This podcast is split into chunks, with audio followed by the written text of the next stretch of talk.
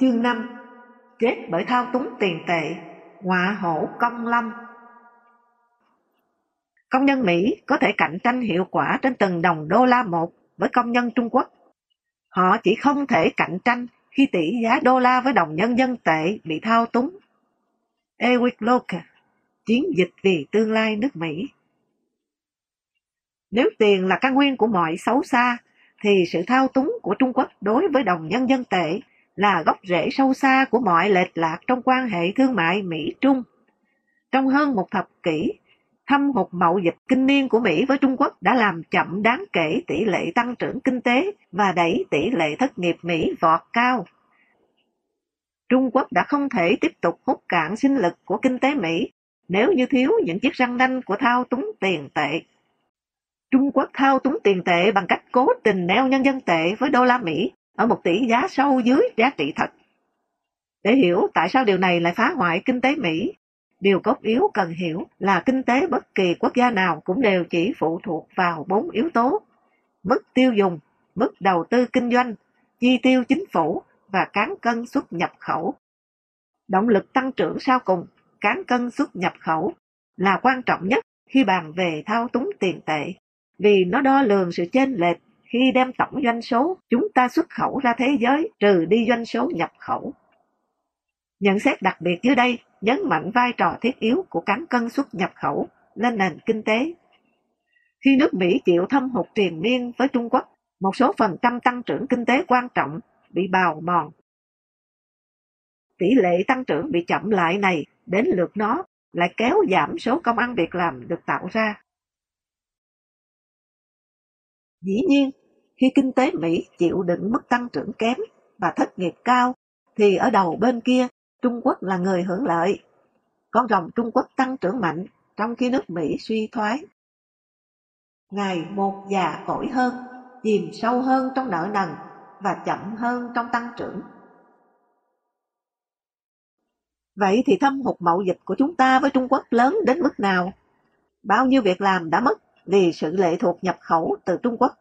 Và tại sao thao túng tiền tệ là lý do chính yếu khiến Hoa Kỳ không thể cải thiện đáng kể thâm hụt mậu dịch? Chỉ có hiểu rõ các câu trả lời mới giúp chúng ta thoát khỏi cái bẫy của thao túng tiền tệ Trung Quốc. Hãy bắt đầu với quy mô thâm hụt mậu dịch của Mỹ. Xét về con số tuyệt đối, Hoa Kỳ nhập khẩu nhiều hơn xuất khẩu với Trung Quốc gần 1 tỷ đô la mỗi ngày. Đây không phải lỗi đánh máy hàng tỷ chứ không phải hàng triệu. Còn xét về con số tương đối, mức thâm thủng cũng đem lại sự ngạc nhiên không kém. Trung Quốc chiếm đến khoảng một nửa mức thâm hụt thương mại về hàng hóa của Mỹ và tròn 75% khi loại bỏ doanh số nhập khẩu dầu mỏ ra khỏi phép tính. Như vậy, suy luận logic từ các thống kê này là nếu Hoa Kỳ muốn giảm mức thâm hụt mậu dịch nhằm cải thiện tỷ lệ tăng trưởng và tạo thêm công ăn việc làm. Nơi tốt nhất để bắt đầu chính là cải cách tiền tệ Trung Quốc. Tương tự, tầm ảnh hưởng thực tế của việc lệ thuộc nhập khẩu từ Trung Quốc lên mức tăng trưởng và tỷ lệ thất nghiệp của Hoa Kỳ cũng làm chúng ta giật mình. Cả thập kỷ vừa qua, mức thâm thủng với Trung Quốc đã lấy mất gần nửa phần trăm tăng trưởng GDP hàng năm của chúng ta. Trong khi con số trông có vẻ không lớn, nhưng nửa phần trăm này đã có tác động tích lũy, làm kinh tế nước Mỹ không thể cung cấp hàng triệu việc làm. Giả sử ngay bây giờ, nếu chúng ta có được số lượng việc làm này, cộng thêm hàng triệu công việc trong khu vực sản xuất không bị hủy hoại do các thủ đoạn thương mại bất công khác của Trung Quốc, chúng ta sẽ không phải thấy những hàng người thất nghiệp ròng rắn quanh các tòa nhà chính phủ, những khu nhà khóa cửa im ỉm chờ bị tịch thu và những công xưởng trống trơn đầy cỏ dại ở Mỹ. Thay vào đó, chúng ta hẳn đang bon bon tiến về phía trước. Như một lưu ý bên lề, những số liệu gây choáng này luôn nhắc chúng ta câu chuyện về Willie Sutton, tay cướp nhà băng khét tiếng. Khi Sutton được hỏi tại sao lại cướp ngân hàng, hắn đã có câu trả lời nổi tiếng. Bởi vì ở đó có tiền. Cũng giống như nhà băng là nơi có tiền, thao túng tiền tệ của Trung Quốc là nơi chúng ta nên kỳ vọng nhất để giảm thâm hụt thương mại và lấy lại phong độ tăng trưởng vững chãi cho nền kinh tế những thời khắc khó khăn của Hoa Kỳ do chính sách neo cứng tỷ giá của Trung Quốc. Như vậy, Trung Quốc đã làm thế nào để thao túng tiền tệ? Họ đã thực hiện điều này hữu hiệu bằng chính sách neo cứng đồng nhân dân tệ với đồng đô la ở một tỷ giá thấp dưới giá trị thực, khoảng 6 tệ ăn 1 đô la. Đồng tệ siêu rẻ này đến lượt nó trở thành một thứ trợ cấp hấp dẫn cho các nhà xuất khẩu Trung Quốc, trong khi lại là thứ thuế nặng đánh lên hàng xuất khẩu của Mỹ. Kết cục của chính sách thao túng đồng tiền này song hành cùng các thủ đoạn thương mại bất công khác như đã được đề cập, đã gây nên căn bệnh thâm thủng mậu dịch mãn tính của Hoa Kỳ mà chúng ta đã mổ xẻ, phân tích ở trên. Còn đây là chìa khóa của vấn đề thâm hụt. Sự bất cân xứng mậu dịch Mỹ-Trung sẽ không bao giờ tồn tại trong thế giới thương mại tự do khi mà Trung Quốc thả nổi tự do đồng tiền của mình, cũng như bao đồng tiền thả nổi khác trên thế giới, như yen Nhật, Real Brazil, Franc Thụy Sĩ, Ruby Ấn Độ và đô la Mỹ. Trong một thế giới tự do mậu dịch đặc trưng bởi các tỷ giá được thả nổi hoàn toàn, sự bất cân xứng thương mại Mỹ-Trung sẽ không bao giờ hiện diện, bởi vì khi mức thâm hụt tăng lên, giá trị đồng đô la sẽ giảm tương đối với đồng tệ. Khi đô la rớt giá, hàng xuất khẩu của Hoa Kỳ sang Trung Quốc sẽ tăng lên, hàng nhập từ Trung Quốc sẽ giảm và mậu dịch sẽ quay về vị trí cân bằng. Tuy nhiên, bằng cách neo đồng tệ vào đồng đô la, một Trung Quốc bảo hộ đã làm đảo lộn tiến trình điều chỉnh thương mại tự nhiên này. Thậm chí, nó còn làm suy yếu cơ cấu mậu dịch tự do toàn cầu, vốn dựa trên triển vọng các bên cùng có lợi. Con rồng có móng vuốt hạt nhân tuyên chiến kiểu mới. Chính phủ Trung Quốc đã bắt đầu một chiến dịch hiệp đồng, tung ra các răng đe kinh tế chống lại Hoa Kỳ, ngụ ý rằng họ có thể thanh lý số trái phiếu Mỹ khổng lồ họ đang nắm giữ nếu Washington áp đặt các trừng phạt mậu dịch. Được mô tả như là phương án chiến tranh hạt nhân trên báo chí nhà nước của Trung Quốc. Hành động đó có thể kích hoạt một cuộc sụp đổ đồng đô la. Nó cũng làm lãi suất trái phiếu chính phủ Mỹ tăng vọt, làm trao đảo thị trường nhà đất và có lẽ sẽ đẩy nền kinh tế Hoa Kỳ vào suy thoái. Báo Bưu điện London Thật là tồi tệ khi mà chính sách thao túng tiền tệ của Trung Quốc đã đẩy kinh tế Hoa Kỳ mắc kẹt ở tốc độ chậm, trong khi hủy diệt hàng triệu công ăn việc làm. Còn tồi tệ hơn nữa, cái chết đến từ thao túng tiền tệ này lại đe dọa kéo theo cái chết của chủ quyền chính trị Hoa Kỳ. Tâm điểm của vấn đề là các đe dọa mà những kẻ diều hâu đang điều hành ngân hàng trung ương Trung Quốc đưa ra Chúng gọi đó là phương án chiến tranh hạt nhân tài chính. Và nó bao hàm cả chuyện sử dụng dự trữ ngoại hối khổng lồ của Trung Quốc để làm bất ổn các ngân hàng Mỹ, thị trường chứng khoán và thị trường trái phiếu.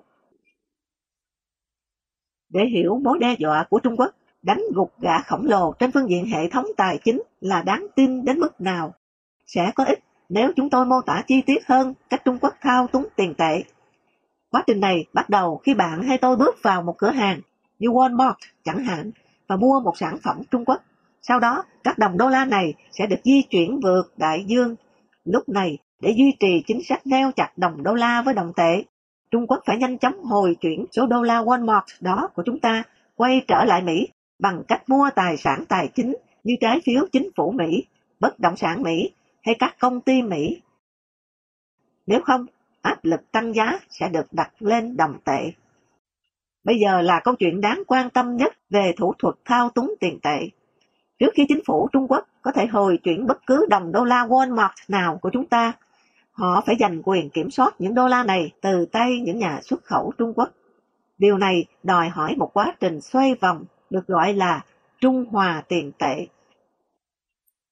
Để trung hòa những đồng đô la Walmart của chúng ta ra khỏi thị trường nội địa, chính phủ Trung Quốc ép các nhà xuất khẩu trong nước phải mua trái phiếu chính phủ Trung Quốc định giá bằng đô la Mỹ. Đổi lại việc giao nộp những tờ giấy bạc Mỹ, các nhà xuất khẩu được nhận lãi suất khoảng 4% trên các trái phiếu Trung Hòa tiền này. Kế tiếp, chính phủ Trung Quốc xoay vòng và tái đầu tư những tờ đô la này vào trái phiếu chính phủ Hoa Kỳ với lãi suất thấp hơn 2%. Trung Quốc do đó mất 2% hay nhiều hơn về lãi suất cho mỗi đô la Mỹ được trung hòa. và khoản lỗ lã này lên đến hàng tỷ đô la. Câu hỏi là, tại sao Ngân hàng Trung ương Trung Quốc sẵn sàng gánh khoản lỗ khổng lồ như vậy? Câu trả lời là, bởi vì Đảng Cộng sản Trung Quốc quan tâm nhiều hơn đến việc tạo công ăn việc làm để duy trì sự ổn định chính trị và sự toàn trị đất nước so với việc kiếm tiền thực tế. Đó là một trong những điều khác biệt lớn giữa chủ nghĩa tư bản Mỹ thực dụng và chủ nghĩa tư bản nhà nước Trung Quốc đã bị bóp méo qua chủ trương lợi mình hại người. Và đừng bao giờ nghi ngờ rằng trong quá trình thao túng tiền tệ có tổng bằng không này, rất nhiều công ăn việc làm mà Trung Quốc lấy được sẽ bằng đúng số việc làm bị mất đi tại Hoa Kỳ. Trên thực tế, quá trình thao túng tiền tệ này đã tích lũy được một quỹ dự trữ ngoại hối trên 2.000 tỷ đô la Mỹ do Ngân hàng Nhân dân Trung Quốc nắm giữ, mà nay đã nghiễm nhiên trở thành một ngân hàng cho vay cầm cố của người Mỹ. Để hiểu hết ý nghĩa con số gây sốc này, chúng ta nên biết nó còn lớn hơn GDP của Ấn Độ hay Canada và gần bằng nếu so với nước Anh. Nó cũng lớn hơn GDP của cả ba nước Hàn Quốc, Mexico và Ireland gộp lại. Con số khổng lồ này cũng có nghĩa rằng Trung Quốc có thể đem quỹ dự trữ ngoại hối của họ mua quyền kiểm soát trong tất cả công ty lớn của Mỹ có niêm yết trên danh sách chỉ số trung bình công nghiệp Dow Jones, gồm cả những gã khổng lồ như Microsoft, Exxon và Walmart. Rồi tiền còn dư lại vẫn đủ để mua cổ phần đa số của Apple, Intel và Ford. Chính xác là sự tích lũy khổng lồ quỹ dự trữ ngoại hối bằng đô la Mỹ cho phép Đảng Cộng sản Trung Quốc có cơ sở đe dọa tấn công hạt nhân hệ thống tài chính Hoa Kỳ. Như Hefen thuộc Viện Khoa học Xã hội Trung Quốc đã nói, khi đe dọa sử dụng phương pháp tấn công hạt nhân về tài chính, rằng nếu giả sử Trung Quốc bắt đầu bán tháo đô la, sự rớt giá thê thảm của đồng đô la sẽ xảy ra, và như trích dẫn ở đầu chương đã khéo léo mô tả, sự sụp đổ đồng đô la sẽ làm lãi suất trái phiếu Mỹ tăng vọt, làm trao đảo thị trường nhà đất và có lẽ sẽ đẩy nền kinh tế Hoa Kỳ vào suy thoái. Trong thực tế đã có bằng chứng rõ cho thấy một chú Sam khúm núm bắt đầu dân hiến cho Trung Quốc ít nhất một vài chủ quyền chính trị của Mỹ do nguy cơ có thực của phương án tấn công hạt nhân tài chính từ phía Trung Quốc. Thật vậy, lúc này, bất cứ khi nào mà Nhà Trắng, Quốc hội hay đại diện thương mại Hoa Kỳ lên tiếng đòi xóa bỏ các thủ đoạn thương mại bất công, Trung Quốc liền bắn một phát hỏa tiễn bằng cách đe dọa bán tháo, và trong vài trường hợp có bán tháo thật, dự trữ đồng đô la. Thực tế, sự tồn tại của mối đe dọa hạt nhân tài chính giải thích phần lớn hành vi rụt rè kinh niên đối với Trung Quốc của mấy đời Bộ trưởng Tài chính thập niên vừa qua, từ Hank Paulson dưới thời Bush cho đến Timothy Chesler dưới thời Obama. Hãy vui lòng hiểu rõ điều này. Với thời gian, sự cực kỳ ngây thơ cho bất kỳ người Mỹ nào nghĩ rằng chính sách tống tiền đồng bạc xanh của Trung Quốc chỉ hạn chế trong các vấn đề mậu dịch. Một lúc nào đó, các quan chức Trung Quốc có thể sử dụng vũ khí này trên bất cứ vấn đề nào thuộc một số đề tài địa chính trị. Từ chuyến thăm Nhà Trắng của Đạt Lai Lạt Ma, thương vụ bán vũ khí cho Ấn Độ, cho đến mối xung đột dai dẳng trên bán đảo Triều Tiên, cũng như chuyện nhạy cảm Hoa Kỳ ủng hộ Đài Loan. Trung Quốc, Ngài có thể dành cho chúng tôi tỷ tỷ đô. Sự thao túng tiền tệ của Trung Quốc không chỉ làm mất mát chủ quyền chính trị của Mỹ, nó còn làm người Mỹ tự sa vào cái chết từ sự tiêu hoang. Hãy nhớ, trong quá trình thao túng tiền tệ, chính phủ Trung Quốc phải duy trì cái neo giữa đồng tệ và đô la, chủ yếu bằng cách mua trái phiếu chính phủ Mỹ. Bằng cách này, người cho vay đến từ Trung Quốc đã giúp các chính khách Hoa Kỳ tài trợ cho mức thâm hụt ngân sách khổng lồ. Sự kiện Trung Quốc giúp chúng ta tài trợ các chương trình như chương trình kích thích tài chính hàng loạt của Hoa Kỳ, cũng như cám dỗ về việc in tiền dễ dàng của Cục Dự trữ Liên bang Mỹ, không phải là một sự chua chát bình thường. Sao rốt, phần lớn bởi vì mức thâm hụt hút máu với Trung Quốc mà các chính khách Mỹ cảm thấy họ cần tiếp tục mồi nước cho cổ máy bơm kinh tế bằng các chi tiêu thâm thủng, thậm chí cả khi chúng ta tiếp tục lúng ngày một sâu vào nợ nần với một chế độ chuyên chế, bòn rút cạn kiệt từ cách nhượng bộ của Mỹ. Thực tế, toàn bộ quá trình đáng buồn này mà trong đó Trung Quốc đóng vai người cho vay thế chấp của nước Mỹ là một phần của cuộc mặc cả với quỹ mà Tổng thống Barack Obama đã mắc phải ngay từ lúc nhậm chức và quên lời hứa sẽ mạnh tay với chủ nghĩa con buôn Trung Quốc. Ở đây chúng ta cần nhớ rõ rằng trong chiến dịch tranh cử 2008, tại các bang công nghiệp chủ chốt vẫn còn đang do dự như Illinois, Michigan, Ohio và Pennsylvania. Ứng cử viên Tổng thống Barack Obama đã hứa đi hứa lại rằng sẽ chấm dứt các thủ đoạn thương mại không công bằng của Trung Quốc. Nhưng từ khi nhậm chức, Bộ Tài chính của Tổng thống Obama dẫn đầu bởi Timothy chester như đã đề cập ở trên, đã từ chối nhiều lần việc quy tội Trung Quốc là quốc gia thao túng tiền tệ. Đáng tiếc là chính một lời quy tội như vậy sẽ cho phép Hoa Kỳ áp đặt các nghĩa vụ bồi hoàn thích hợp nhằm loại bỏ một trong các vũ khí quan trọng nhất của chủ nghĩa con buôn Trung Quốc. Nhưng thay cho việc thực thi lời hứa khi tranh cử, Tổng thống Obama đã chọn một cuộc mặc cả nguy hiểm với quỹ. Ngài, Trung Quốc, hãy tiếp tục mua trái phiếu của chúng tôi. Đổi lại, chúng tôi sẽ không áp dụng bất kỳ hành động nào đáng kể để cải cách mậu dịch.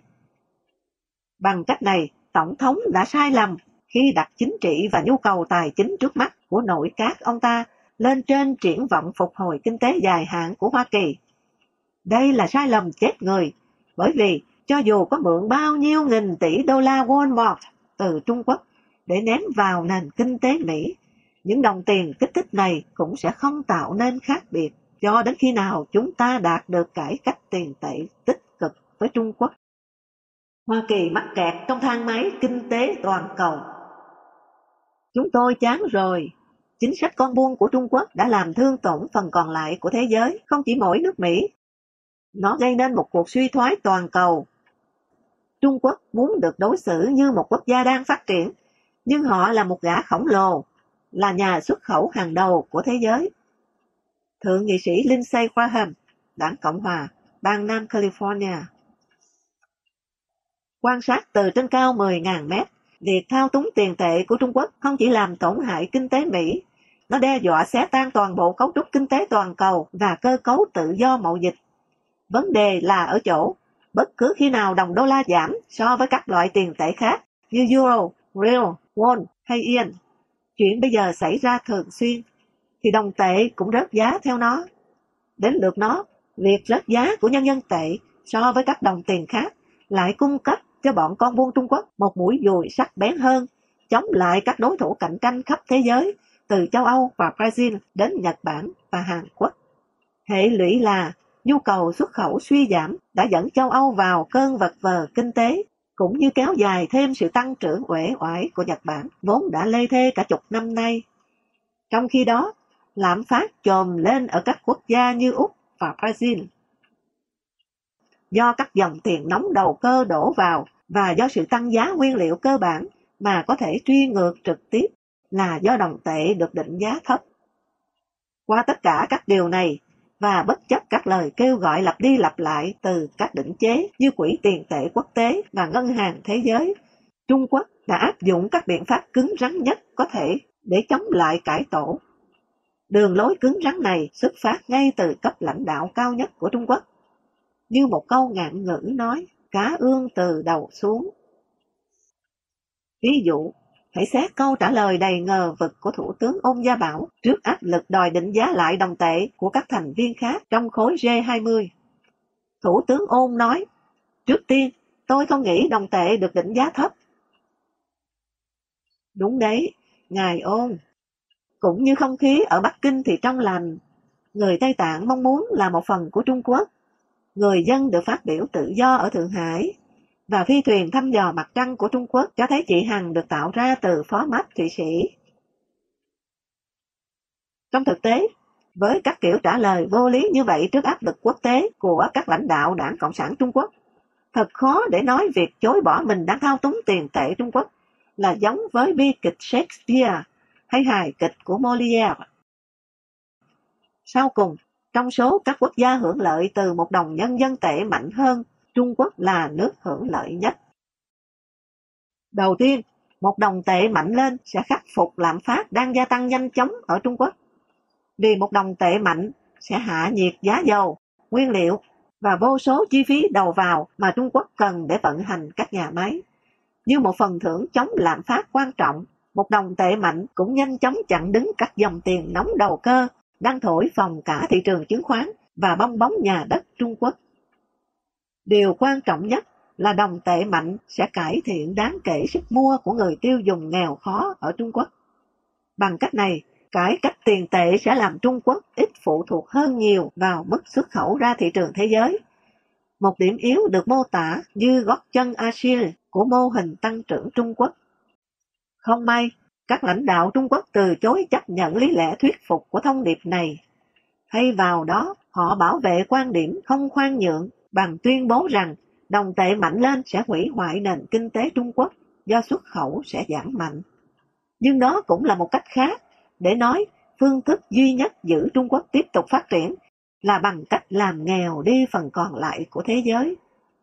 Đây cũng rất có thể là thông điệp cho thấy một trong những mục tiêu quân sự và chiến lược lâu dài của Trung Quốc chính là làm nghèo phần còn lại của thế giới và đặc biệt là làm suy nhược nền kinh tế và nền tảng sản xuất của Mỹ.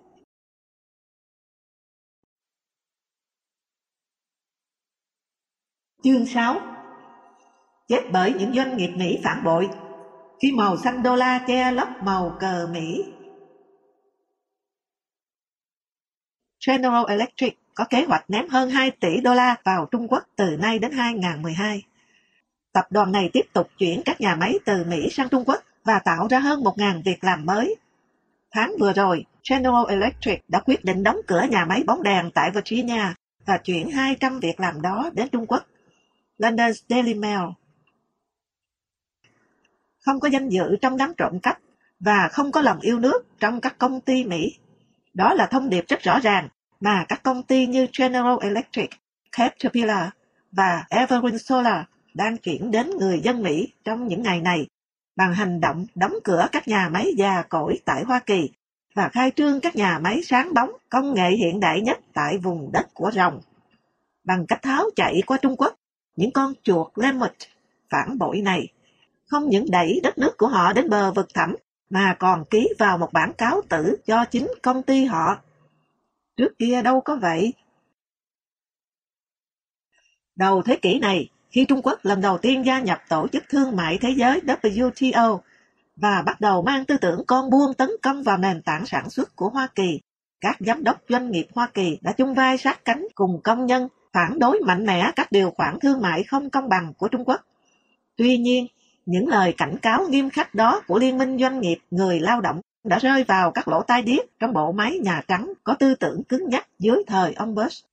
Những kẻ không phân biệt được sự khác biệt nghiêm trọng giữa thương mại tự do có lợi cho tất cả và thương mại bất công chỉ có lợi cho Trung Quốc. Bây giờ, một thập kỷ sau, liên minh giữa những doanh nghiệp và lao động Hoa Kỳ đã chết, giống như những người đấu tranh vì dân chủ trên quảng trường Thiên An Môn. Trong bài toán chính trị mới, với mỗi việc làm của người Mỹ và mỗi nhà máy được chuyển sang Trung Quốc, những tổ chức mệnh danh Mỹ như bàn tròn kinh doanh, Hiệp hội Quốc gia các nhà chế tạo và Phòng Thương mại Hoa Kỳ cũng bị biến từ các nhà phê bình gai gắt thành những kẻ biện hộ ngoan ngoãn cho một nước Trung Quốc mang tư tưởng con buôn và bảo hộ, mặc sức làm gì thì làm với kinh tế Mỹ và công nhân Mỹ. Cái trớ trêu trong sự phản bội của các doanh nghiệp Mỹ là ở chỗ, trong quá trình giúp đỡ Trung Quốc tàn phá nền tảng sản xuất của nước Mỹ, đa số các doanh nghiệp phản bội này cũng đang tàn phá tương lai của chính công ty mình Họ đang làm như vậy bằng cách dân hiến cho Trung Quốc không chỉ những công nghệ hiện đại mà còn cả khả năng sáng tạo ra công nghệ mới. Để hiểu vấn đề tại sao lại như vậy, tại sao nhiều giám đốc doanh nghiệp Mỹ sẵn lòng để cho sự tôn thờ đồng đô la xanh che khuất màu cờ đỏ trắng xanh của nước Mỹ? Trước hết, chúng ta phải hiểu và phân tích ba làn sóng chuyển dịch ra nước ngoài, mô tả đặc tính của cuộc di tản hàng triệu việc làm từ Mỹ sang Trung Quốc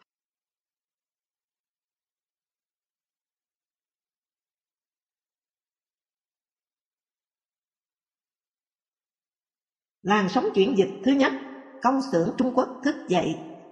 Làn sóng chuyển dịch ra nước ngoài đầu tiên bắt đầu chậm rãi ngay sau khi đảng Cộng sản mở cửa thiên đường nhân công của Trung Quốc cho phương Tây vào năm 1978. Nó được biết đến với tên gọi cải cách theo thị trường, tước bỏ một cách hữu hiệu các lợi ích về y tế và hưu trí, cùng với quyền lợi về điều kiện an toàn lao động và thu nhập tương đối khá khỏi tay công nhân. Trong khi vẫn duy trì sự thống trị trớ trêu đối với nền kinh tế Trung Quốc của các công ty nhà nước và các nhà hoạch định trung ương của Đảng Cộng sản Trung Quốc. Không phải ngẫu nhiên mà trong vài thập kỷ, các công ty phương Tây như Metal, Reebok và Swin bắt đầu sản xuất ra ngày càng nhiều sản phẩm giá trị thấp, thâm dụng lao động, như đồ chơi, giày thể thao, xe đạp, bằng nhân công giá rẻ của Trung Quốc. Chính trong làn sóng chuyển dịch này, mô hình hợp đồng lao động khắc khổ phổ biến ở Trung Quốc ngày nay đã được hoàn thiện. Trong các công xưởng, các nam nữ thanh niên trẻ và không ít trẻ em mới từ nông thôn ra ký các hợp đồng ràng buộc hà khắc mà họ không đủ trình độ để hiểu. Họ làm việc vai kề vai trong các xưởng máy đông nghẹt, nóng và dơ bẩn từ 12 đến 16 giờ một ngày.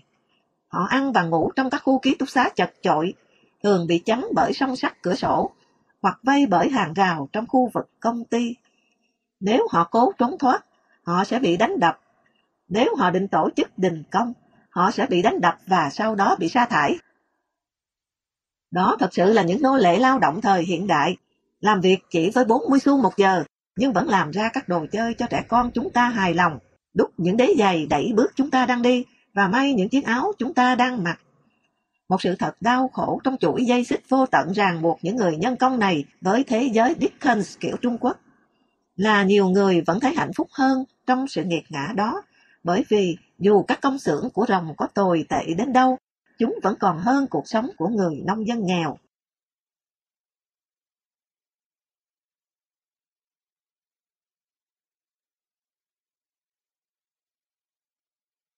Làn sóng thứ hai nếu bạn không thể đánh bại được họ thì hãy theo họ. Làn sóng thứ hai bắt đầu ngay khi Trung Quốc tham gia vào Tổ chức Thương mại Thế giới năm 2001 và bắt đầu tấn công trực diện vào nền tảng sản xuất Mỹ bằng vũ khí hủy diệt việc làm như trợ cấp xuất khẩu bất hợp pháp và thao túng tiền tệ.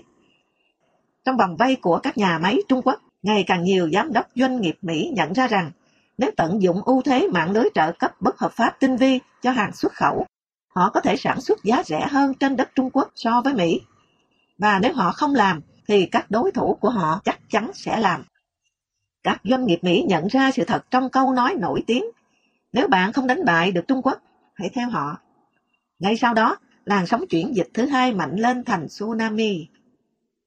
Rất quan trọng để nhấn mạnh rằng, trong làn sóng thứ hai này, mục tiêu cơ bản của nhà kinh doanh Mỹ không phải là bán hàng cho 1,3 tỷ người tiêu dùng nghèo đói tại thị trường Trung Quốc. Đó là sản xuất để xuất khẩu ra phần còn lại của thế giới, bao gồm bán ngược lại cho nước Mỹ. Một điều rõ như pha lê ở đây là các giám đốc kinh doanh Mỹ tin rằng cái mà họ tận dụng được trong làn sóng này không chỉ là nhân công rẻ mạt.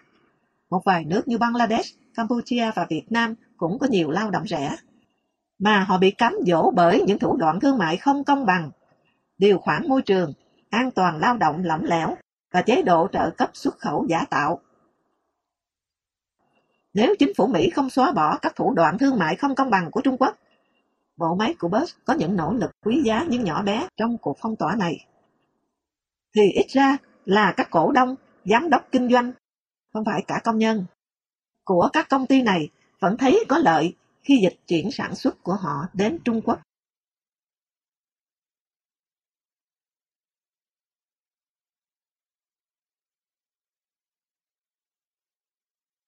Làn sóng thứ ba, ảo tưởng lớn về 1 phần 3 tỷ người tiêu dùng. Làn sóng thứ ba và nguy hiểm nhất về quy mô trong chuyển dịch ra nước ngoài của Mỹ hiện đang xảy ra. Nó được kết hợp bởi một phần nhân công rẻ trong làn sóng thứ nhất và một phần lòng tham về lợi thế sản xuất tại Trung Quốc trong làn sóng thứ hai.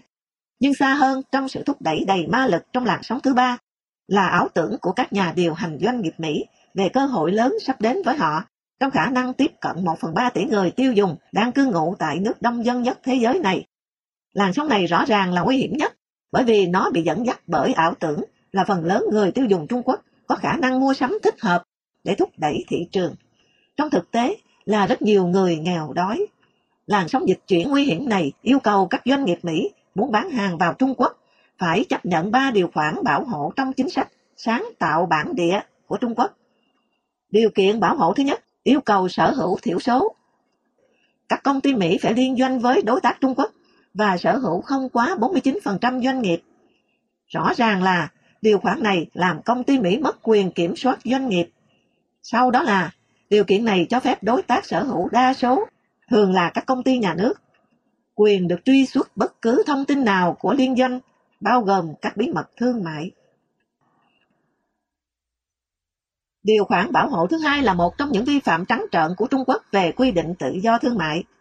Điều khoản này yêu cầu bắt buộc chuyển giao công nghệ, có nghĩa là các công ty Mỹ bắt buộc phải giao nộp sở hữu trí tuệ cho các đối tác Trung Quốc như một điều kiện để gia nhập thị trường. Hiệu quả thực của điều khoản này là tạo sự thuận tiện cho việc phổ biến nhiều công nghệ khác nhau, không chỉ trực tiếp đến các đối tác Trung Quốc mà còn tới chính phủ Trung Quốc và các đối thủ Trung Quốc tiềm tàng khác. Với việc đầu hàng chấp nhận điều kiện này, trong thực tế, các công ty phương Tây đã tự tạo ra các đối thủ cạnh tranh ở Trung Quốc chỉ trong nháy mắt. Điều khoản thứ ba là bàn tay con buông trong cái vỏ bọc bảo hộ của điều khoản thứ hai, bắt buộc chuyển giao công nghệ. Nó cũng bắt buộc xuất khẩu các cơ sở nghiên cứu và phát triển của phương Tây vào Trung Quốc. Thêm một vi phạm nghiêm trọng nữa về quy định tự do thương mại của WTO. Đây là nhát cắt tàn nhẫn nhất, tương đương với bán ngô giống của Mỹ.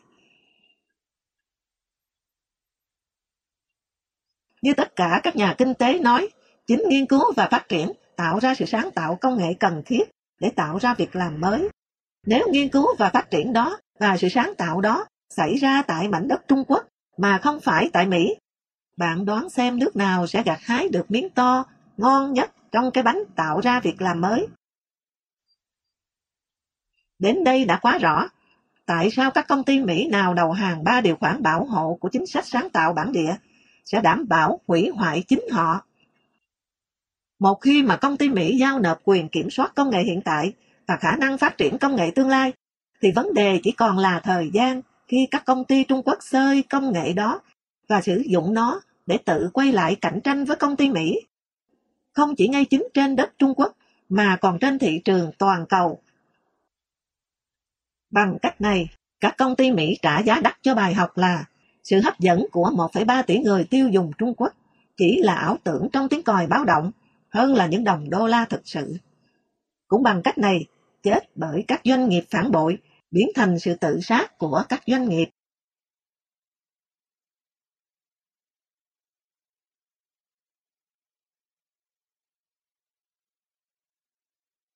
Câu chuyện về hai đất nước và bốn công ty Để cung cấp góc nhìn riêng cá nhân về vấn đề này, Chúng ta hãy xem xét các hoạt động của bốn tập đoàn lớn tại Trung Quốc và tổng giám đốc của họ. Westinghouse, kẻ ngờ nghệch nhất. General Electric, kẻ tâm thần nhất. Caterpillar, bộ mặt điển hình cho sự cám dỗ của chủ nghĩa con buôn Trung Quốc. Và Evergreen Solar, từng là niềm hy vọng xanh vĩ đại của chính quyền Obama, và bây giờ là điểm cảm thán cho sự thất bại của các chính khách Hoa Kỳ trong việc bảo vệ cộng đồng doanh nghiệp của chúng ta trước sự xâm lược của Trung Quốc.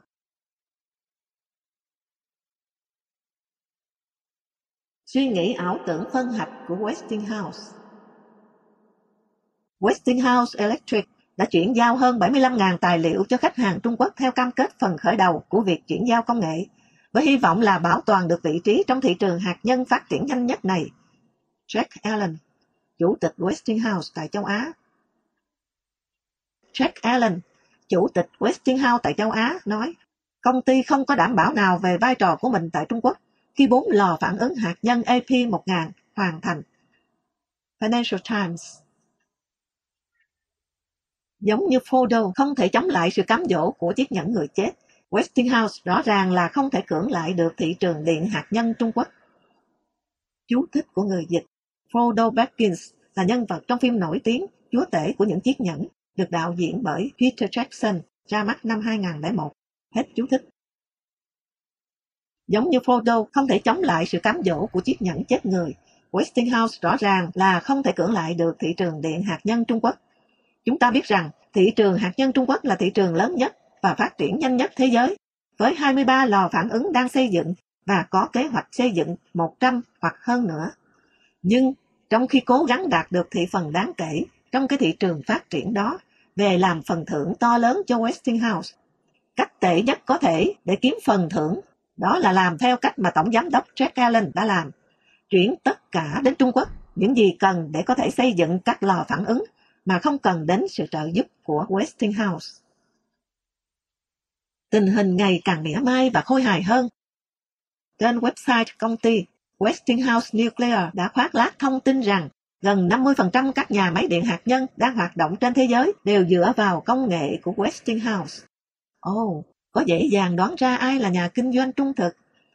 Với cách chuyển hơn 75.000 tài liệu đến Trung Quốc, thì gần 50% hoặc hơn thế nữa các lò phản ứng hạt nhân ở Trung Quốc chắc chắn dựa trên công nghệ Westinghouse. Nó chỉ là copy công nghệ của Westinghouse.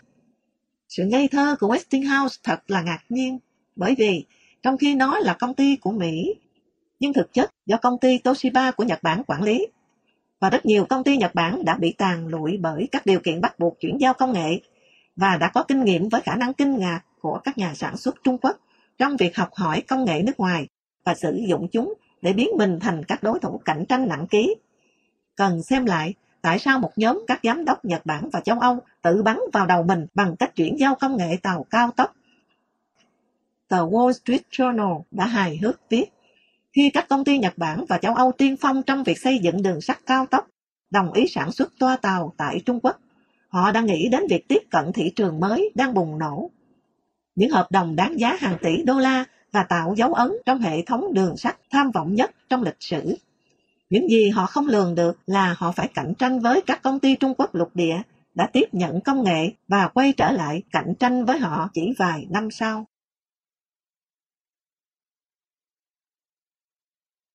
Mảnh hổ Caterpillar khấu đầu trước con rồng đỏ.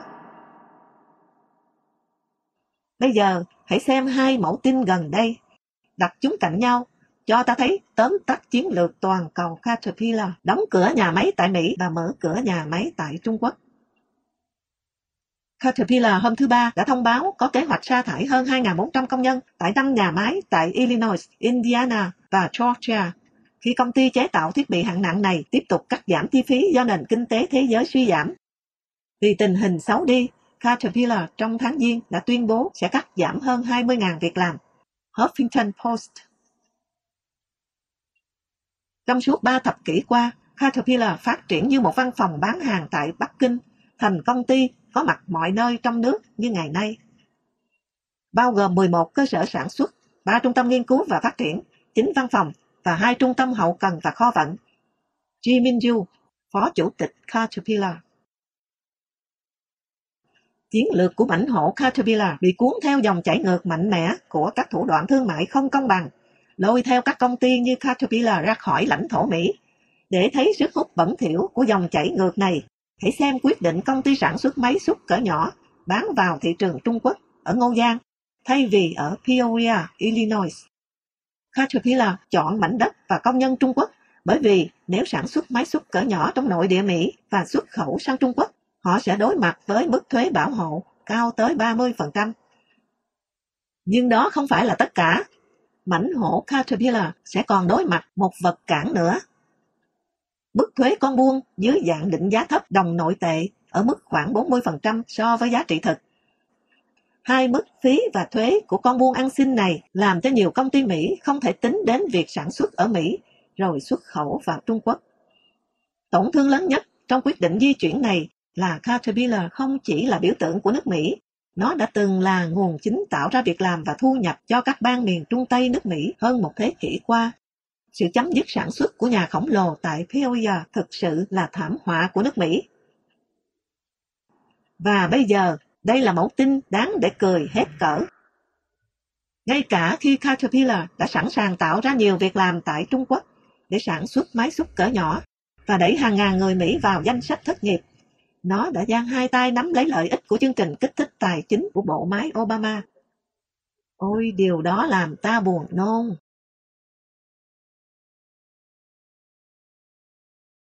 Evergreen Solar chuyển năng lượng tương lai của chúng ta đi để lấy máy thỏi bạc. Nếu chúng ta không thể đánh bại Trung Quốc và không thể thuyết phục chính phủ Mỹ hiểu chúng ta đang đối đầu với cái gì, tốt hơn hết, hãy theo họ. Đó là những gì Evergreen Solar đã quyết định thực hiện.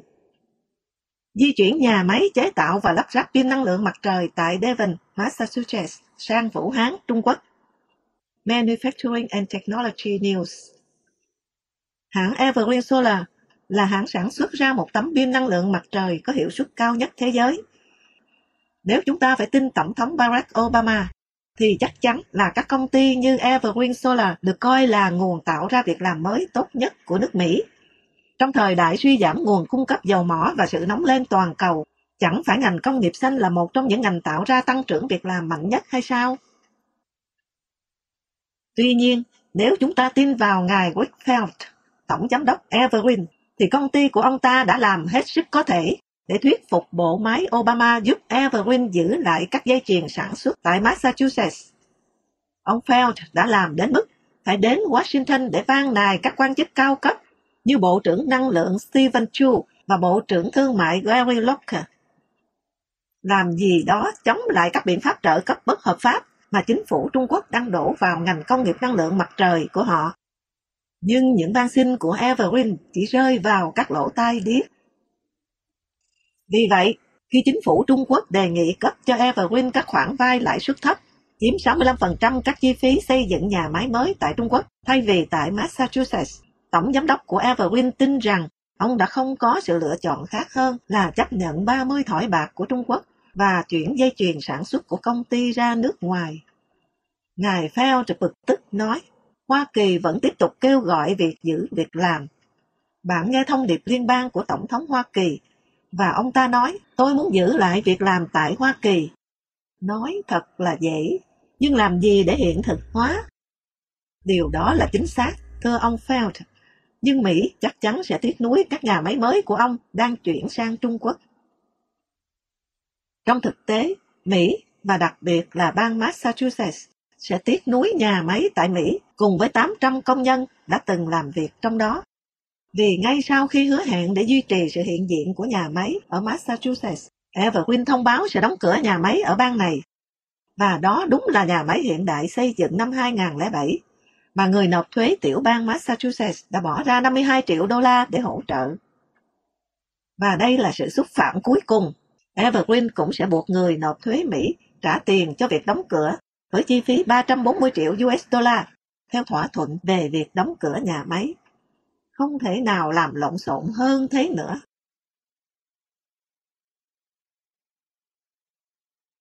General Electric, bạn có thích cái muỗng với cái lưỡi chả đôi dối trá không?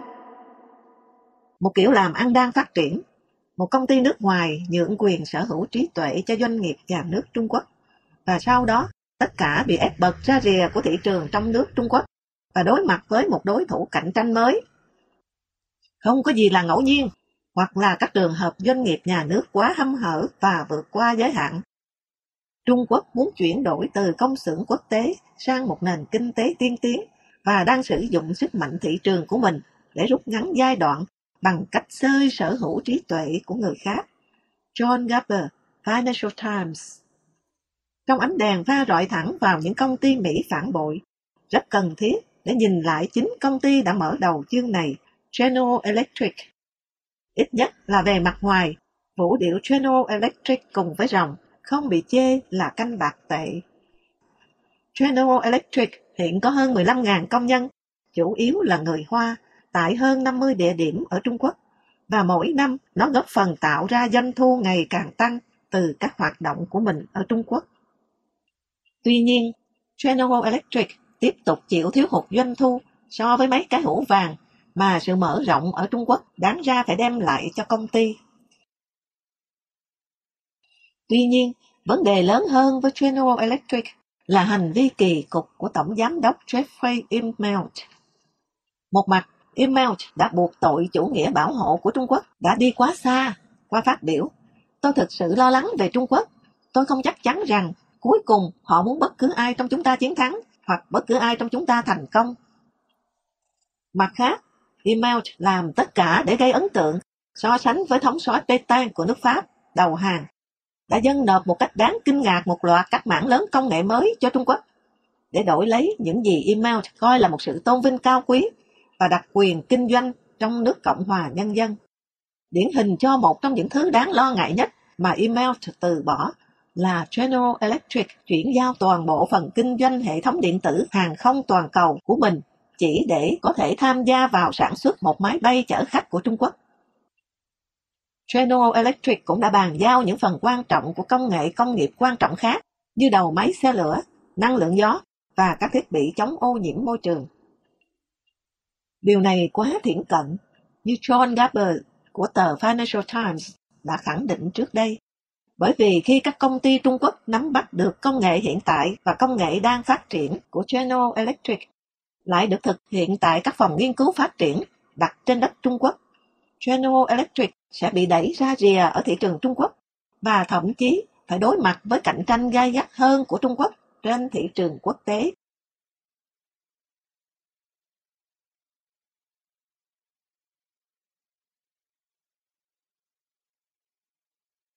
Bài toán chính trị chia để trị Thay mặt các tổ chức và thành viên ký dưới đây, chúng tôi viết thư này để phản đối mạnh mẽ điều khoản cải cách tiền tệ của đạo luật mậu dịch công bằng. Thư gửi cho Quốc hội của 36 công ty và tập đoàn. Không chỉ các nhà sản xuất chế tạo như Caterpillar, General Electric và Westinghouse đã phản bội nước Mỹ, như trích đoạn trong thư gửi đến Quốc hội ở trên đã minh họa nhiều công ty khác của Mỹ và các ngành công nghiệp được hưởng lợi ngắn hạn từ mối quan hệ ký sinh giữa Trung Quốc với Hoa Kỳ đã đổi lập trường trong cuộc tranh luận về Trung Quốc. Trong thực tế, mỗi khi chủ đề cải cách thương mại với Trung Quốc được đưa ra, các công ty này đều ló mặt ra phản đối ngay. Chỉ cần xem xét các hiệp hội nông nghiệp có quyền lực như Hiệp hội Đậu Tương Mỹ, Viện Thịt Hoa Kỳ, Hiệp hội Tinh chế Ngô và Hội đồng xuất khẩu gia cầm và trứng Hoa Kỳ. Họ thường xuyên phản đối các cải cách thương mại mang tính xây dựng với Trung Quốc, bởi vì họ lo sợ mức thuế trả đũa. Trong khi sợ hãi như vậy có thể xem là chính đáng, nó không phải là lý do để tiến hành vận động hành lang, gây tổn hại vật chất đến lợi ích rộng hơn của Hoa Kỳ và các công nhân, khi Mỹ đang cố gắng đương đầu với một trong những tình huống kinh tế khó xử tồi tệ nhất mà đất nước này đã từng phải đối mặt. Một phần quan trọng thứ hai của Liên minh ủng hộ Trung Quốc chia để trị ngay trên đất Mỹ, bao gồm các hội bán lẻ như Hiệp hội May và Giày Mỹ, Liên đoàn bán lẻ quốc gia và Hiệp hội sản xuất đồ thể thao. Họ lo ngại giá cả sẽ tăng và gây thiệt hại nặng cho lợi nhuận của họ nếu Trung Quốc phải thực hiện các bước như nâng giá đồng tiền và loại bỏ trợ cấp xuất khẩu bất hợp pháp của mình. Những gì các nhóm này không hiểu và nhiều công dân Mỹ vẫn chưa nắm bắt là cơn lũ hàng hóa giá rẻ giả tạo của Trung Quốc mà hiện đang đẩy nước Mỹ ra khỏi thị trường mới chỉ là khoản đặt cọc cho nạn thất nghiệp hiện tại và tương lai của đất nước này.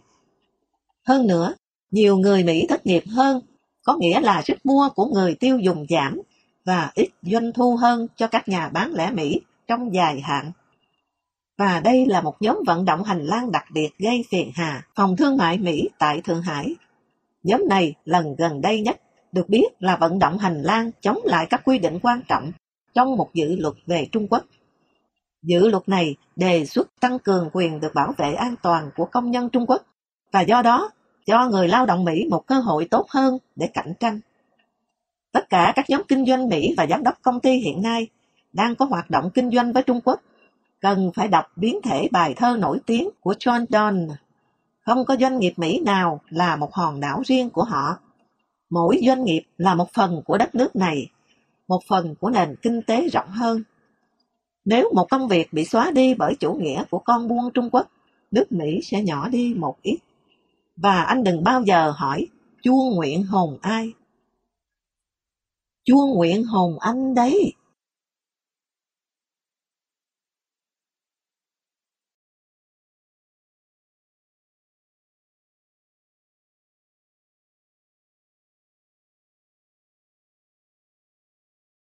Chương 7 Chết dưới tay con rồng thực dân Thâu tóm nguồn tài nguyên Thao túng thị trường thế giới. Muốn đánh bại kẻ thù Trước tiên hãy chìa tay giúp đỡ Để hắn mất cảnh giác. Muốn nhận trước hết phải cho. Tôn tử. Trong một chuyển động vĩ đại nhất của con người mà thế giới từng chứng kiến, Trung Quốc đang bí mật tích cực chuyển đổi toàn bộ lục địa đen thành lục địa mới của họ. Đây là sự lặp lại của các chiến tích thuộc địa hóa của các đế chế phương Tây trong thế kỷ 18 và 19 với một quy mô to lớn và quyết liệt hơn rất nhiều. Các nhà hoạch định chính sách Trung Quốc tin rằng châu Phi có thể trở thành một nước chư hầu của mình và giúp giải quyết luôn một lúc cả hai vấn đề nội tại của Trung Quốc, như nạn nhân mãn và thiếu hụt tài nguyên thiên nhiên. Daily Mail Online Trong khi bụi ngày càng phủ dày lên các nhà máy tại Hoa Kỳ, các nhà ngoại giao và các lãnh đạo đội quân Hoa Kỳ tiếp tục tập trung một cách thiển cận vào Trung Đông. Còn các chính trị gia tại thủ đô Washington đang ngon giấc thì Trung Quốc đang hành quân. Một đội quân hàng triệu người đang di chuyển không mệt mỏi xuyên qua châu Phi và Mỹ Latin nhằm thâu tóm các nguồn tài nguyên thiên nhiên chiến lược của các quốc gia, thao túng toàn bộ các thị trường mới nổi và ngăn chặn các quốc gia như Mỹ, châu Âu, Nhật Bản và các nền kinh tế khác của thế giới bên ngoài tiếp cận các nguồn lực cho sự thịnh vượng tương lai. Tất cả điều đó đóng thêm đinh vào cổ quan tài chứa nền tảng sản xuất của Mỹ và thế giới. Và đã đến lúc thế giới bắt đầu chú ý đến sự xuất hiện ngày càng gia tăng của một đế chế thực dân đang ở giữa chúng ta. Con rồng thực dân Trung Quốc chính là đứa con hoang của con rồng sản xuất chế tạo đói khát nguyên liệu. Riêng các nhà xưởng ở Trung Quốc đã tiêu thụ một nửa lượng xi măng của thế giới, gần một nửa lượng thép của thế giới, một phần ba lượng đồng, một phần tư lượng nhôm và một lượng rất lớn của mọi thứ nguyên liệu từ antimon, chromium, coban tới lithium, gỗ và kẽm. Đó là tất cả nguồn lực và còn hơn thế nữa đến từ khắp thế giới nhằm góp phần xây dựng nền kinh tế của mỗi quốc gia và chất lượng cuộc sống. Và đó cũng là nguồn nguyên liệu thô để tạo ra tất cả công việc sản xuất và duy trì cộng đồng các công nhân dịch vụ. Đó là bô xít và quặng sắt đến từ các nước như Guinea và Tanzania để chuyển hóa thành nhôm và thép mà chúng ta cần để sản xuất máy bay ở Seattle, Washington và đóng tàu ở Bath, Đồng đến từ Chile làm thành dây điện sử dụng trong nhà. Coban từ Congo giúp vận hành các xưởng cơ khí ở Michigan. Và chất niobium từ Brazil được sử dụng rộng rãi trong các động cơ đẩy tên lửa quốc phòng, cho đến cả với các lò phản ứng hạt nhân tạo ra điện năng thắp sáng cho ngôi nhà của chúng ta. Chất lithium từ Bolivia và Namibia sẽ là nguyên liệu cho các bình ắc quy sử dụng cho các loại xe ô tô hybrid, động cơ vừa dùng nhiên liệu vừa dùng điện. Mangan từ Gabon giúp dập ra hàng tỷ lon có thể tái sử dụng mà chúng ta sử dụng để uống nước giải khát. Và chất titan từ những nơi như Mozambique và Madagascar hay Paraguay thì giúp sản xuất bất cứ thứ gì mà yêu cầu sự chắc chắn cao nhưng tỷ trọng nhẹ. Từ những kỳ quan thế kỷ 21 như máy bay Boeing 787, Dreamliner cực kỳ tiết kiệm nhiên liệu, cho tới các khớp hông, khớp gối nhân tạo của công ty Johnson Johnson. Đó là các nguồn tài nguyên thiên nhiên từ các quốc gia khác nhau trên thế giới mà Trung Quốc hiện nay muốn có tất cả cho các nhà máy sản xuất cũng như tạo thêm công ăn việc làm cho riêng mình. Và nếu chúng ta lười biếng đứng yên nhìn, bàn quan với các sự kiện xảy ra trên thế giới và cho phép điều đó diễn ra, chúng ta sẽ phải sử dụng cái xẻng nạm vàng sản xuất tại Thượng Hải để tự đào nắm mồ chôn chính nền kinh tế của mình. Nhưng dù điều gì xảy ra, tất cả chúng ta cần hiểu rõ chính sách nhử mồi và sập bẫy của Bắc Kinh trong trò chơi thực dân kiểu Trung Quốc để chúng ta có thể đối đầu với đế chế đang trỗi dậy trên các vấn đề sống còn của kinh tế và quốc phòng.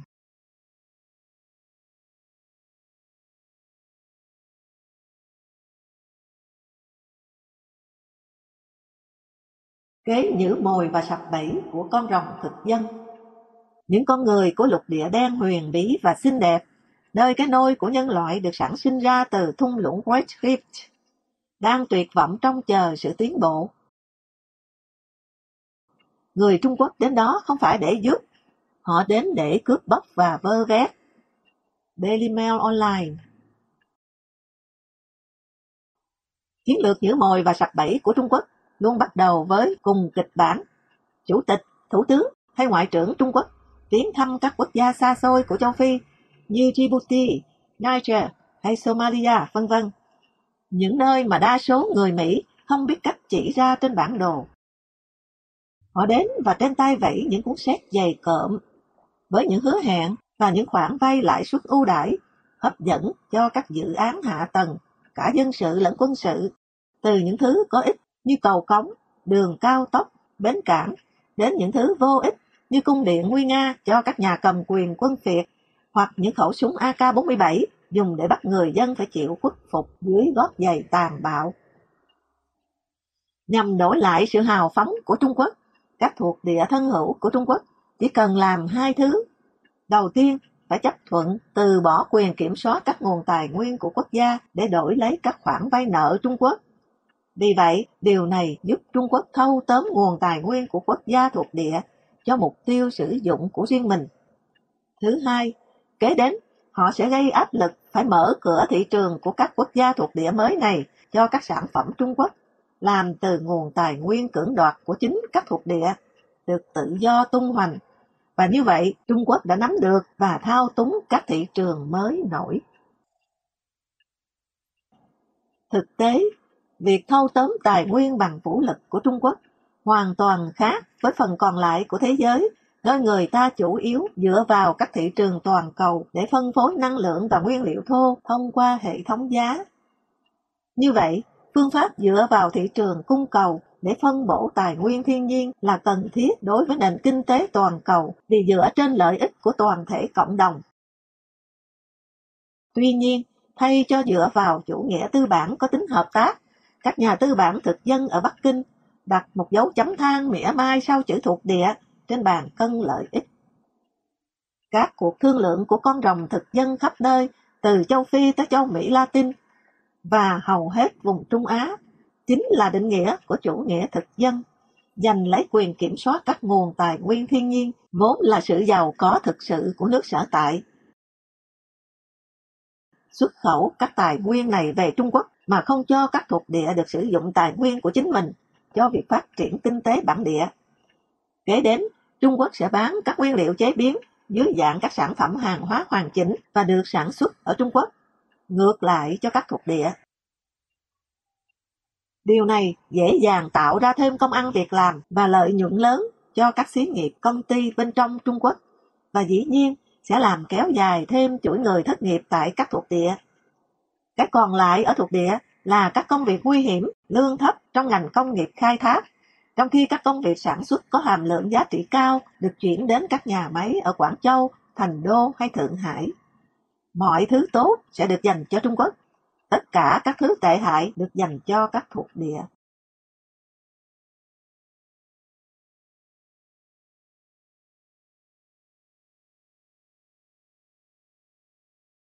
Nền ngoại giao vung tiền mua chuộc của Trung Quốc khi chúng ta trở về với thực tại, chúng ta thấy cái gì đó giống như Trung Quốc đang xâm lược thuộc địa châu Phi.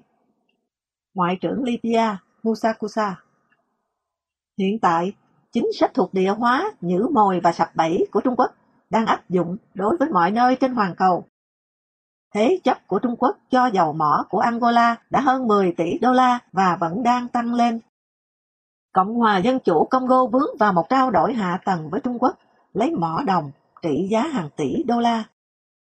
Ghana thì trao đổi hạt cacao, trong khi Nigeria thì bán khí đốt tự nhiên cho Trung Quốc. Và Sudan gia tăng trang bị quân sự qua việc gán nợ bằng dầu mỏ cho Trung Quốc. Không quốc gia nào trong số các quốc gia kể trên nhận được phần hơn trong bất cứ thương vụ nào.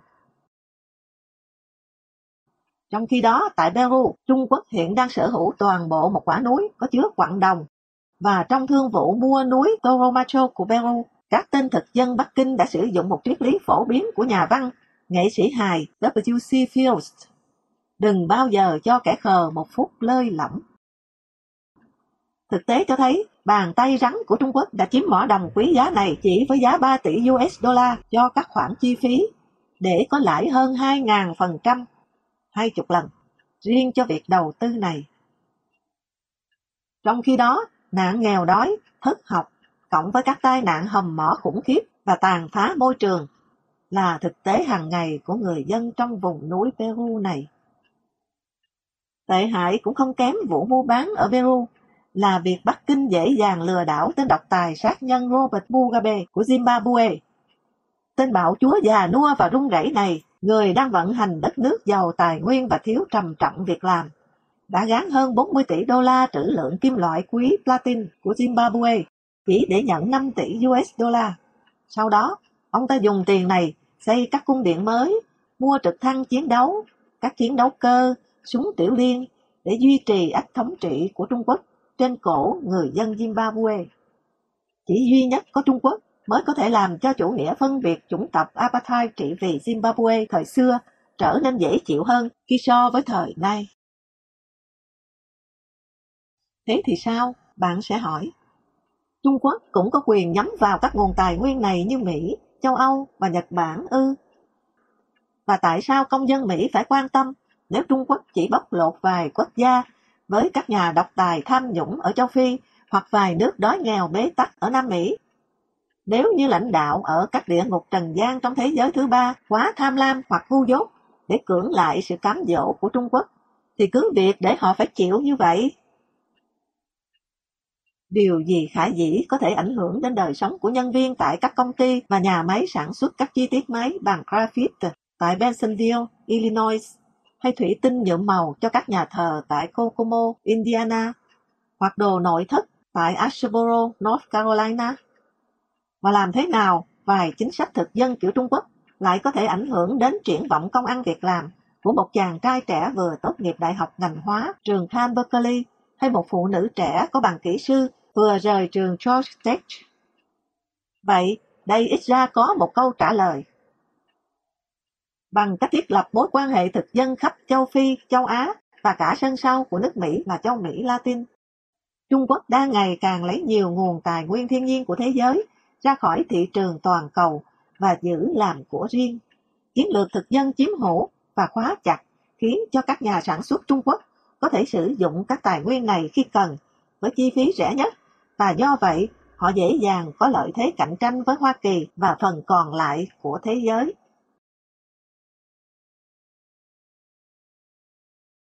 Trong thực tế, để thấy rõ điều Trung Quốc đang làm thì cần hiểu là chính sách thâu tóm và thôn tính nguồn tài nguyên không có gì khác hơn là sự ngụy trang cẩu thả cho hành động cấm vận tài nguyên thiên nhiên đối với phần còn lại của thế giới.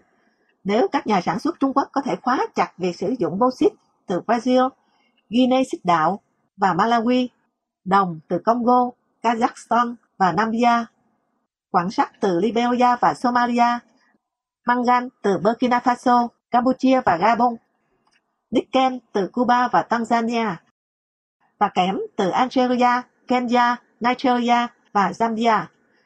Sẽ chẳng còn nhiều nguyên liệu cho hoạt động của các nhà máy từ Cincinnati, Memphis, Pittsburgh, Munich, Yokohama và Seoul.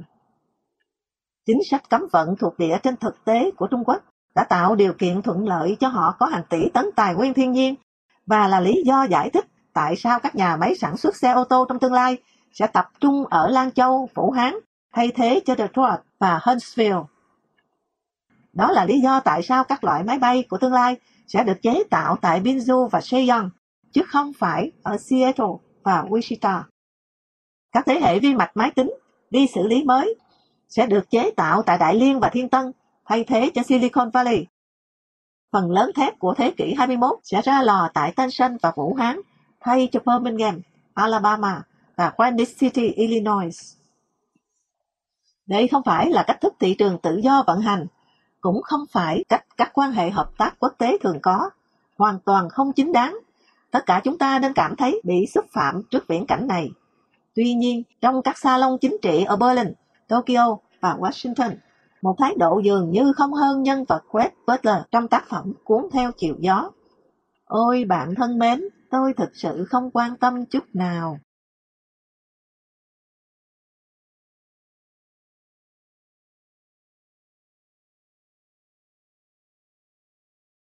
Con rồng quá tải dân số tràn ngập lục địa đen dù họ nói gì đi nữa, có một sự thật là người Trung Quốc đến châu Phi không chỉ với các kỹ sư và nhà khoa học, họ đang đến với cả các nông dân.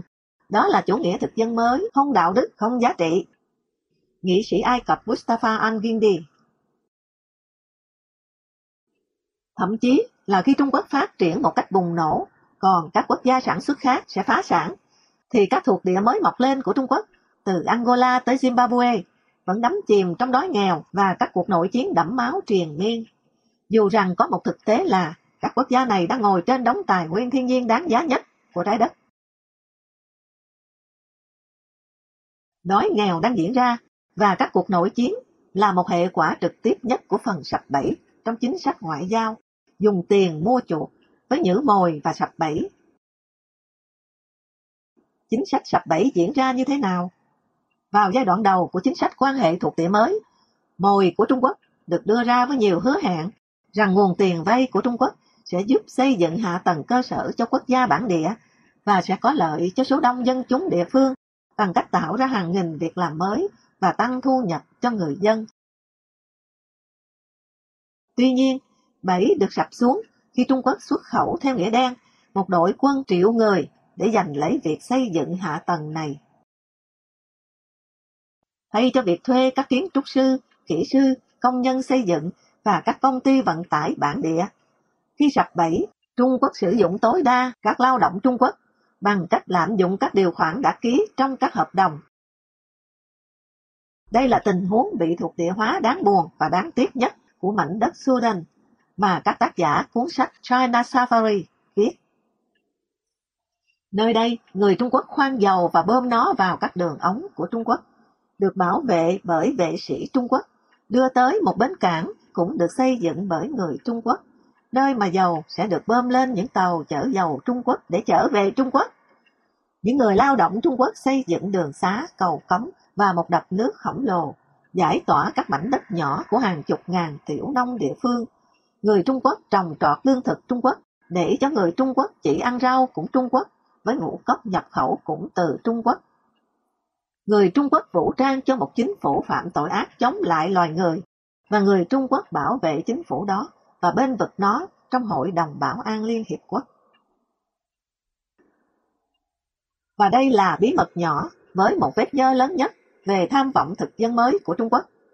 Trong khi đang thâu tóm các nguồn tài nguyên thiên nhiên và thao túng các thị trường mới là các mục tiêu chiến lược chủ yếu, các nhà hoạch định Trung ương Bắc Kinh cũng muốn xuất khẩu có hệ thống hàng triệu công dân Trung Quốc sang các nước chư hầu tại châu Phi và Mỹ Latin để giảm áp lực tăng dân số quá mức ở đại lục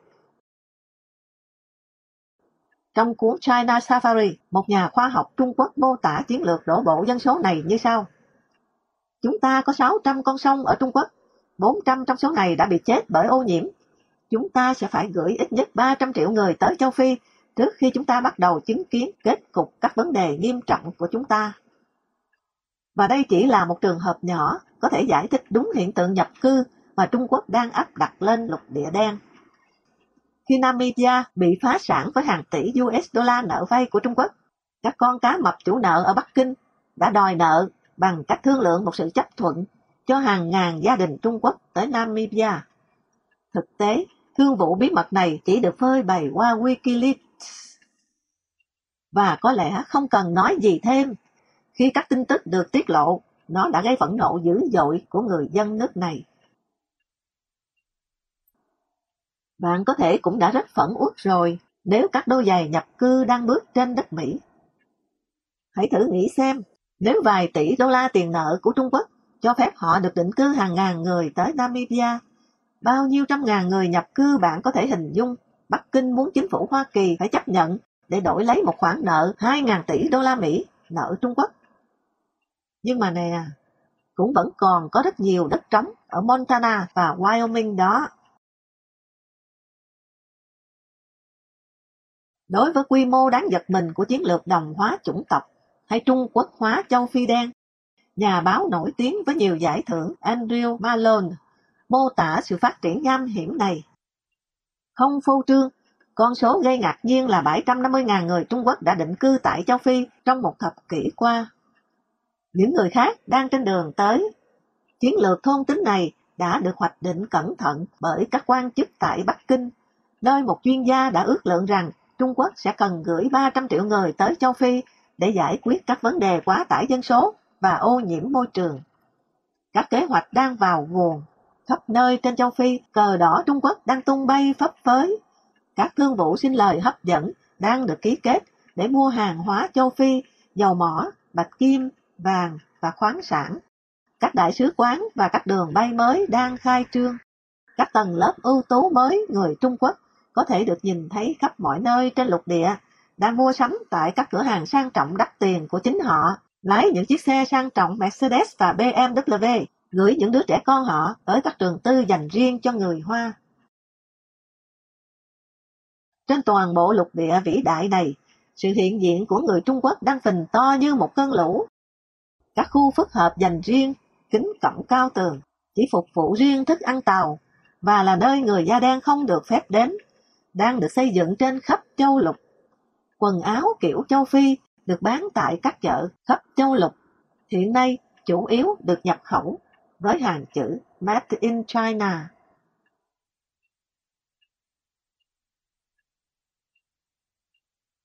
Từ câu chuyện đau thương của Malone, bạn có thể tự suy xét và hiểu thêm rằng đó không chỉ là các nhóm công nhân xây dựng được Trung Quốc xuất khẩu sang châu Phi, châu Á, Mỹ Latin. Trung Quốc còn mang sang cả nông dân, thương gia và thậm chí cả gái điếm của họ. Để hình dung sự phát triển của chính sách chiếm đoạt đất kiểu Trung Quốc, hãy giả sử chính quyền Mỹ đưa hai bang Iowa và Nebraska tịch thu hàng triệu hecta đất trồng trọt màu mỡ nhất, dân nó cho Trung Quốc và bảo với người nông dân địa phương đi chỗ khác chơi và chia tách những khu dân cư và các nhà hàng theo chủng tộc. Hãy thử hình dung mức độ giận dữ của người Mỹ xem. Vâng, đó chính là điều thực sự đang diễn ra tại châu Phi, nơi mà hàng triệu người nông dân Trung Quốc đã có mặt. Những người nhập cư Trung Quốc này đang canh tác đất của người châu Phi để sản xuất thực phẩm và xuất khẩu ngược về Trung Quốc đại lục, dành riêng cho các nhà hàng của người Trung Quốc. Thậm chí cả khi nạn đói nghèo của người dân châu Phi đang tồn tại xung quanh họ. Đây chỉ là một vị đắng nhỏ trong thương vụ thôn tính đất đai Hoa Phi. Theo tờ báo The Economist, Trung Quốc đã thâu tóm hơn 2,8 triệu hecta các cánh đồng giàu cỏ tốt nhất của Congo để trồng nhiên liệu sinh học. Tại Zambia, các trang trại của Trung Quốc đã cung ứng một phần tư số trúng được bán tại thủ đô Lusaka. Còn tại Zimbabwe, theo tờ Weekly Standard, chế độ Mugabe đã đi xa hơn khi cho phép các công ty nhà nước Trung Quốc được sở hữu miễn phí các trang trại của người da trắng trước đây. Trớ trêu thay, con ngựa thành khoa mang tên những nông trại hữu nghị đang được sử dụng tại các quốc gia từ Gabon, Ghana và Guinea tới Mali, Mauritania và Tanzania để khóa chặt các vùng đất nhỏ hơn và do đó nằm ngoài tầm quét của radar chính trị.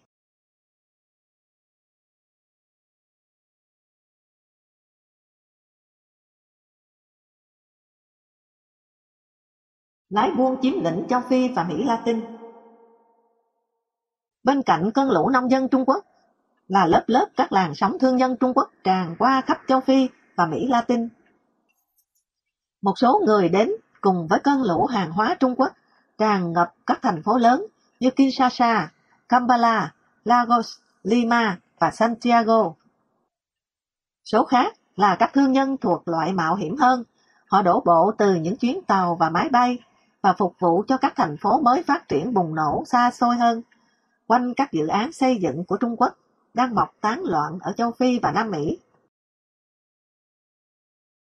Chúng tôi không nói đùa về gái mại dâm nhập cư Trung Quốc, và cũng giống như các đồng bào của họ đang sản xuất những sản phẩm hàng hóa có giá cả thấp nhằm thôn tính khu vực này.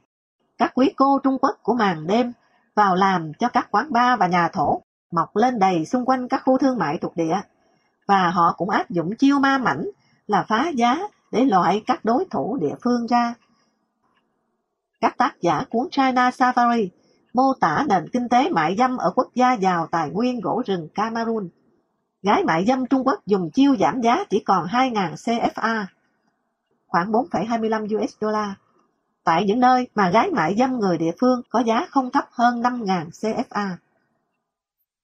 Và đây là một câu chuyện cười ra nước mắt mà chúng tôi có được để hiểu vì sao nền kinh tế chịu nhiều áp lực đã dẫn đến vấn đề nhập cư của Trung Quốc. Khi cảnh sát nỗ lực giải cứu một nhóm phụ nữ Trung Quốc được mang đến bởi bọn buôn người để làm mại dâm tại Congo, Brazzaville, những phụ nữ cương quyết đòi được ở lại nước này. Đó là vì tiền và cách xử lý họ có được ở đây hơn hẳn bất cứ điều gì họ nhận được từ quê nhà vùng Tứ Xuyên. Hiển nhiên, họ chấp nhận thân phận mại dâm tại các nhà thổ Congo hơn là quay về quê nhà với nông trại gần gũi thiên nhiên trên vùng đất Trung Quốc.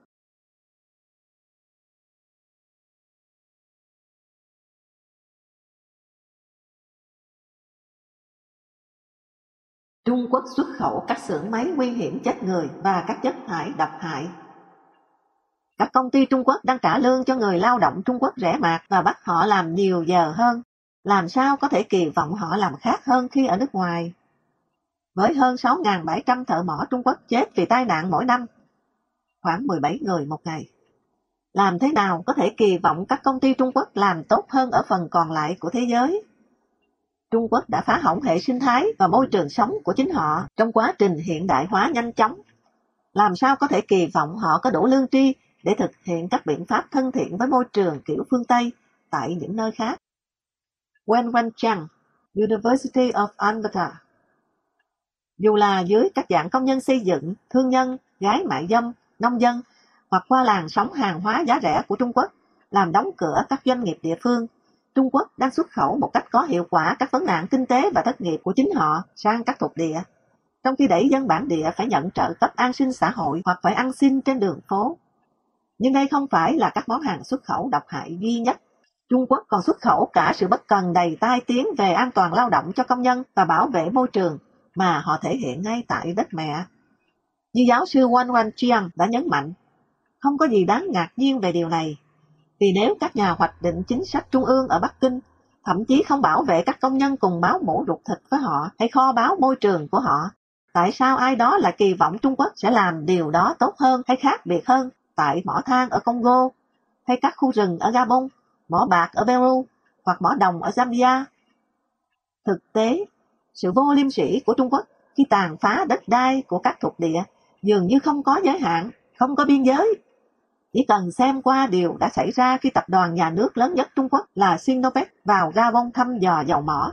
Câu chuyện xảy ra vào năm 2002, chính phủ Gabon khi đó với tầm nhìn xa đã quy hoạch hơn một phần tư diện tích quốc gia, hầu hết là rừng nguyên sinh, làm khu bảo tồn thiên nhiên.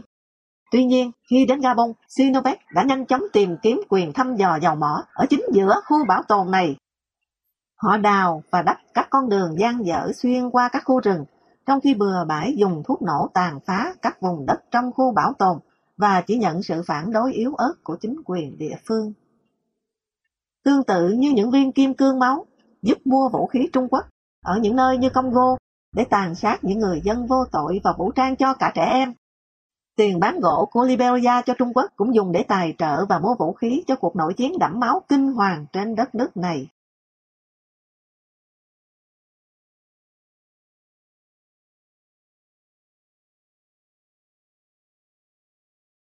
Kỵ sĩ cưỡi ngựa xám ở đâu khi bạn cần anh ta?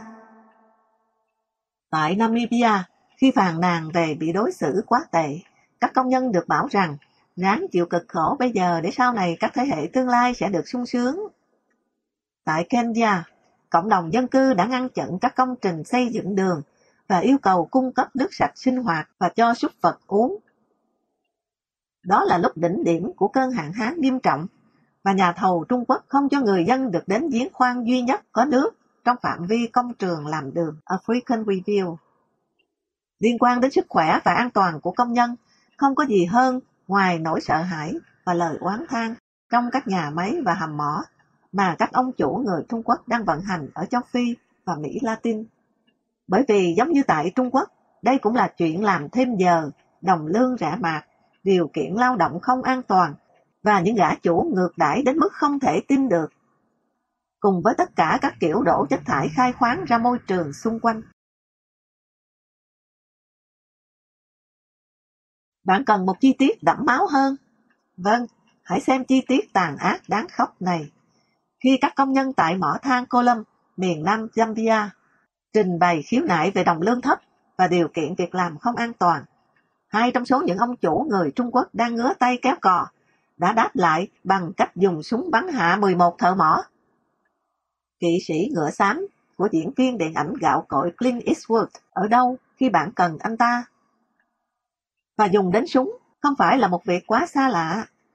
Chỉ một ít tháng trước, tại hầm mỏ khác ở Zambia, vụ đình công biến thành cuộc bạo loạn khi một quản đốc người Trung Quốc bắn vào đám đông. Dĩ nhiên, viên chức Bộ Ngoại giao ở Bắc Kinh lập tức gọi vụ tàn sát này là một sự cố nhỏ. Ôi cha, bạn nghĩ sao?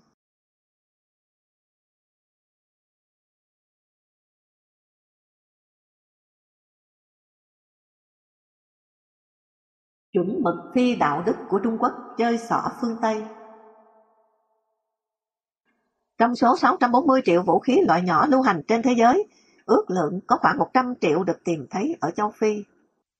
Bafua Doki Amoa, Pambuzaka News Dựa trên các hệ quả thảm khốc liên quan đến chủ nghĩa thực dân của Trung Quốc, một câu hỏi mở là tại sao có quá nhiều các quốc gia châu Phi, châu Á, Mỹ Latin lại mở rộng vòng tay đón chào Trung Quốc. Thực tiễn có nhiều câu trả lời cho câu hỏi này, nhưng mỗi câu trả lời cụ thể phụ thuộc vào loại quốc gia mà chúng ta đang nói tới. Một loại quốc gia là chuỗi những nước chuyên chế đau khổ ở châu Phi, dưới ách chính quyền quân sự, những tên sát nhân hàng loạt vô nhân tính, hoặc các nhà lãnh đạo được coi là dân chủ nhờ những hòm phiếu bị đánh tráo hoặc bỏ phiếu dưới họng súng. Các chế độ dân chủ giả mạo tại Angola, Sudan, Zimbabwe luôn đứng đầu danh sách các quốc gia này. Tại các nước này và các nước châu Phi và Mỹ Latin khác, có đặc điểm là nền dân chủ yếu hoặc các nhà độc tài quân đội nắm quyền lực. Nguyên tắc của thực dân Trung Quốc đưa ra dựa trên câu khẩu hiệu lạnh lùng được nói đầu tiên bởi Chủ tịch Trung Quốc Hồ Cẩm Đào trước Quốc hội Gabon. Chỉ kinh doanh, không cần bất cứ điều kiện chính trị nào. Tuân thủ chuẩn mực phi đạo đức này, Trung Quốc làm ăn với bất kỳ chính phủ nước ngoài nào, bất chấp nó có tàn nhẫn, đàn áp hay tham nhũng ra sao. Để làm điều đó, họ không nói một lời phê bình nào và không đưa một điều kiện nào cho thương mại, mà có động chạm tới những chi tiết vặt vảnh như nhân quyền hay minh bạch tài chính. Bây giờ, ngay lập tức, bạn sẽ thấy cách tiếp cận phi đạo đức của Bắc Kinh với chính sách ngoại giao đã mang lại ưu thế mạnh mẽ, vượt qua các quốc gia văn minh thật sự của thế giới như Mỹ, Anh, Pháp và Nhật Bản. Một cách không thể tin được, các quốc gia này hoặc với tư cách cá nhân hoặc thông qua các thể chế như Liên Hiệp Quốc cố gắng sử dụng các phương tiện ngoại giao như cấm vận thương mại và phong tỏa tài khoản ngân hàng và viện trợ để kiềm chế các tên bạo chúa. Tuy nhiên, khi các quốc gia dân chủ văn minh cố gắng gây áp lực như vậy, thì Trung Quốc tiếp cận các bạo chúa một cách bí mật qua cửa sau. Thực vậy, khi Hoa Kỳ cắt đứt thương mại với Sudan vì chính quyền quân đội Ả Rập tại đây đang giết chết nhiều người da đen châu Phi tại Darfur, hoặc khi Liên Hiệp Quốc áp lệnh cấm vận vũ khí đối với bờ biển Nga hoặc Sierra Leone, hoặc khi châu Âu gây áp lực lên Eritrea hoặc Somalia, hay khi toàn thế giới cố ép nhà độc tài Robert Mugabe của Zimbabwe phải chấp nhận kết quả bầu cử và chia sẻ quyền lực. Những kẻ cơ hội phi đạo đức ở Bắc Kinh đều tranh thủ nhảy vào. Họ mời chào các thể chế độc đoán, bất cứ điều gì chúng muốn, từ các vũ khí hạng nhẹ và máy bay chiến đấu tiên tiến đến các máy tính và hệ thống viễn thông hiện đại. Đây là lời kể của người trực tiếp chứng kiến chiến dịch tàn sát mang tên đổi máu lấy dầu, diễn ra gần như hoàn toàn với vũ khí Trung Quốc tại Darfur, theo phóng sự của BBC The New Killing Fields. Hàng ngàn phụ nữ và trẻ em đã bị cưỡng bức có hệ thống tại Darfur, trong khi những người chồng, anh em, các con trai của họ bị tàn sát không ghê tai. Máy bay chính phủ ném bom những ngôi làng châu Phi và sau đó gửi lực lượng vũ trang đến trên những con lạc đà, ngựa và xe tải. Các ngôi làng bị tấn công hơn 5 lần một phụ nữ tên là Kalima đã cố gắng gọi chồng mình khi ngôi làng bị tấn công. Nhưng những kẻ vũ trang đã giết chết ông ta và cướp đứa con đang bám vào người cô ta trong sự sợ hãi tột cùng. Và họ đã thiêu sống đứa bé trai chỉ mới 3 tuổi. Kalima sau đó bị hãm hiếp bởi chính những tên đồ tể này. Theo những cách này, trong khi chúng ta sống trong những quốc gia dân chủ và tự do của thế giới, mang những nền tảng đạo đức cao nhất của con người, một nước Trung Quốc cơ hội đang cày xới các cánh đồng thương mại. Thông qua quá trình đào bới này, con rồng Trung Quốc đã giúp vũ trang cho hàng ngàn tay súng trẻ em châu Phi với những khẩu AK-47 tại những nơi như Liberia, Nigeria và Sierra Leone. Trong khi đó, các thiết bị máy móc xây dựng đang giúp cài lấp hàng trăm ngàn xác chết dưới những cánh đồng chết xa xôi như Darfur.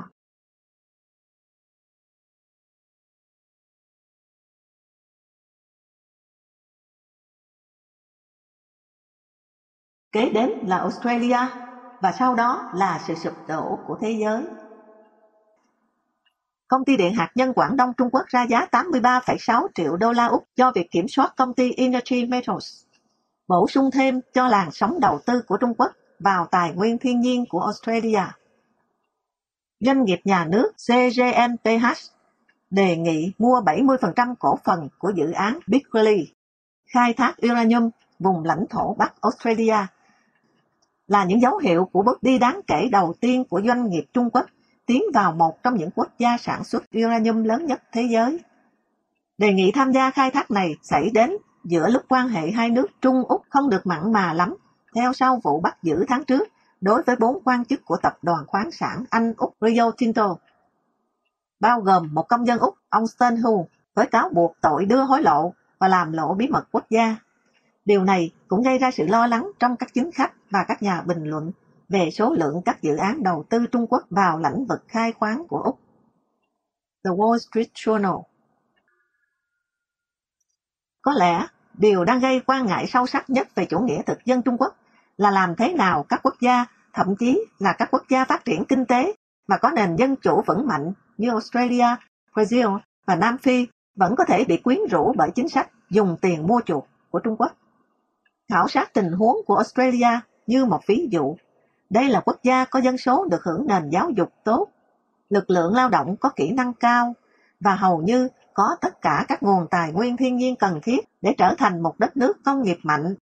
Tuy nhiên, thay cho việc phát triển các ngành công nghiệp để xử lý các nguồn tài nguyên thiên nhiên và dùng nó để sản xuất hàng hóa, các nhà lãnh đạo suy nghĩ ngắn hạn cho rằng cứ đơn giản hơn là để Trung Quốc đến và mua các tài nguyên đào bới các tài nguyên vô cùng quý giá đó và trở về các nhà máy Trung Quốc với giá rẻ.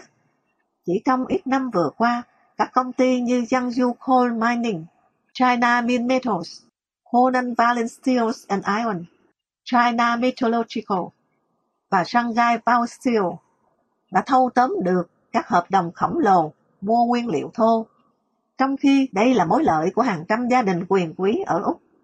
Nó là công thức dẫn tới đói nghèo dài hạn một khi Trung Quốc đã khoét rộng các mỏ tại Úc. Thậm chí, trong ngắn hạn hơn, nước Úc đang nắm phần lưỡi của con dao thuộc địa. Đó là bởi vì Trung Quốc đang bán các hàng hóa thành phẩm với các nguyên liệu đầu vào từ Úc.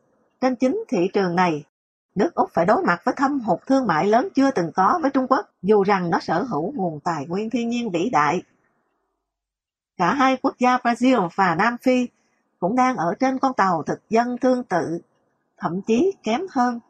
Hai quốc gia ngồi trên một chuỗi những tài sản đa dạng phong phú, không thể tưởng tượng nổi. Cả hai nước này đều có tầng lớp trung lưu đang tăng tiến và có cơ hội rất lớn để gia nhập đội ngũ các quốc gia công nghiệp hóa. Tuy nhiên, cả hai quốc gia này đang từ bỏ quá nhiều nguồn tài nguyên thiên nhiên về tay Trung Quốc và do đó đang thâm thủng mậu dịch nghiêm trọng. Ví dụ như Brazil, Trung Quốc rót hơn 7 tỷ USD vào riêng công nghiệp dầu khí, trong khi công ty Sinopec hầu như có mặt khắp mọi nơi và đã tìm cách mua được một phần lớn trữ lượng dầu khổng lồ của Brazil tại mỏ Santos Basin. Đó không phải là thương vụ đầu tiên của Sinopec ở Rio. Họ đã cho công ty dầu khí quốc gia Brazil là Petrobras vay 10 tỷ đô la để đổi lại quyền mua 10.000 thùng dầu thô một ngày trong một thập kỷ tới với giá gốc khá hời John Pomfret của tờ The Washington Post đã phá họa bức tranh China Max lớn hơn theo nghĩa đen. Dọc theo bãi cát vàng tô điểm vẻ đẹp kiều diễm của 175 dặm bờ biển phía bắc, thủ đô Rio de Janeiro. Trung Quốc đang tạo ra một thực tại kinh tế mới. Chỉ cần đi qua một hải cảng nơi các công nhân đang xây một cầu tàu dài hơn hai dặm để tiếp đón những con tàu khổng lồ được gọi là China Max vận chuyển quặng sắt cho ngành công nghiệp thép đang đói khát của Trung Quốc, băng qua các bến neo cho những chiếc tàu dầu hướng về Bắc Kinh. Một thành phố của những nhà máy đang mọc lên trên một hòn đảo, diện tích gấp đôi Manhattan. Nhiều công trình sẽ được xây dựng bởi đầu tư của Trung Quốc. Nhà máy thép, nhà máy đóng tàu, nhà máy chế tạo ô tô, một nhà máy sản xuất thiết bị dầu và khí. Các đầu tư vào Brazil phản ánh chiến lược vươn ra ngoài của Trung Quốc và tìm kiếm sự đảm bảo nguồn tài nguyên thiên nhiên cho các mục tiêu phát triển và bảo vệ các doanh nghiệp nhà nước khỏi sự tăng trưởng chậm hơn ở đại lục. Tổng thống Nam Phi, ông Thabo Mbeki, khá lo lắng về những nước cờ thực dân tương tự đang diễn ra trên đất nước mình. Nếu châu Phi chỉ xuất khẩu nguyên liệu thô tới Trung Quốc, trong khi nhập khẩu các mặt hàng sản xuất bởi Trung Quốc, lục địa đen có thể muôn đời nằm trong sự lạc hậu. Dù cho một xã hội dân sự văn minh như nước Úc, một quốc gia bị chiến tranh tàn phá như Congo, một quốc gia đang chuyển đổi như Nam Phi, hoặc trường hợp một loạt các nhà nước độc tài kiểu Zimbabwe, điều mà các quốc gia này cùng chung số phận là Trung Quốc đang bóc lột một cách có hệ thống các nguồn tài nguyên của họ. Và một khi các tài nguyên này cạn kiệt, bị xúc mang đi hết hay sử dụng hết, các thuộc địa này sẽ biến thành những chiếc thùng rỗng ruột, mất năng lượng công nghiệp và khả năng tạo ra việc làm. Những thứ mà đáng ra họ được hưởng nếu không đi theo tương lai thuộc địa.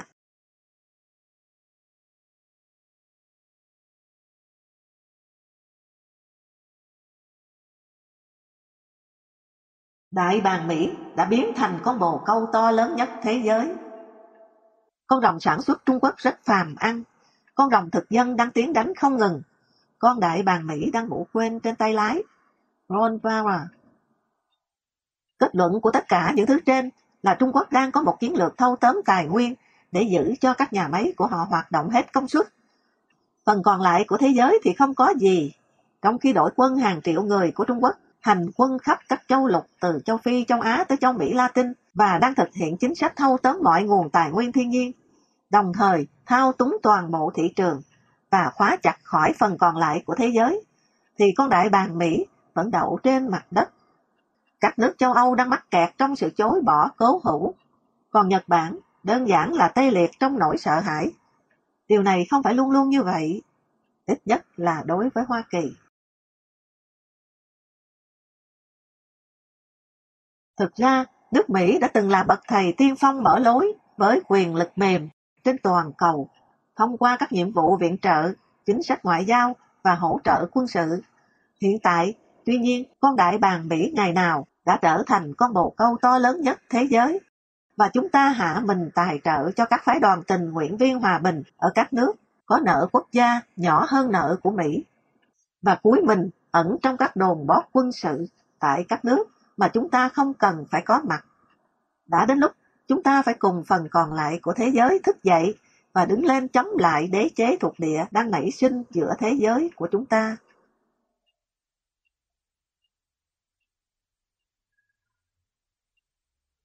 Một lần nữa, như Peter Finn hùng hồn đề nghị, thế giới văn minh cần mở toan cánh cửa hướng về phương Đông và dõng dạc hét lên. Ta điên lắm rồi và ta không thể chịu đựng thêm nữa.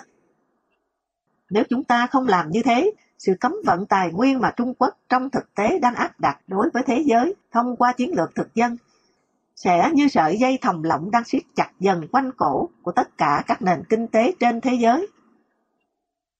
Theo thời gian, khi đế chế thực dân Trung Quốc gia tăng quyền kiểm soát các nguồn tài nguyên quý giá nhất trái đất, trong khi cơn đói nguyên liệu của Trung Quốc vẫn tiếp tục gia tăng, sợi dây thòng lọng sẽ dần siết chặt quanh những cái cổ mềm của Mỹ châu Âu, Nhật Bản, Hàn Quốc và các quốc gia khác.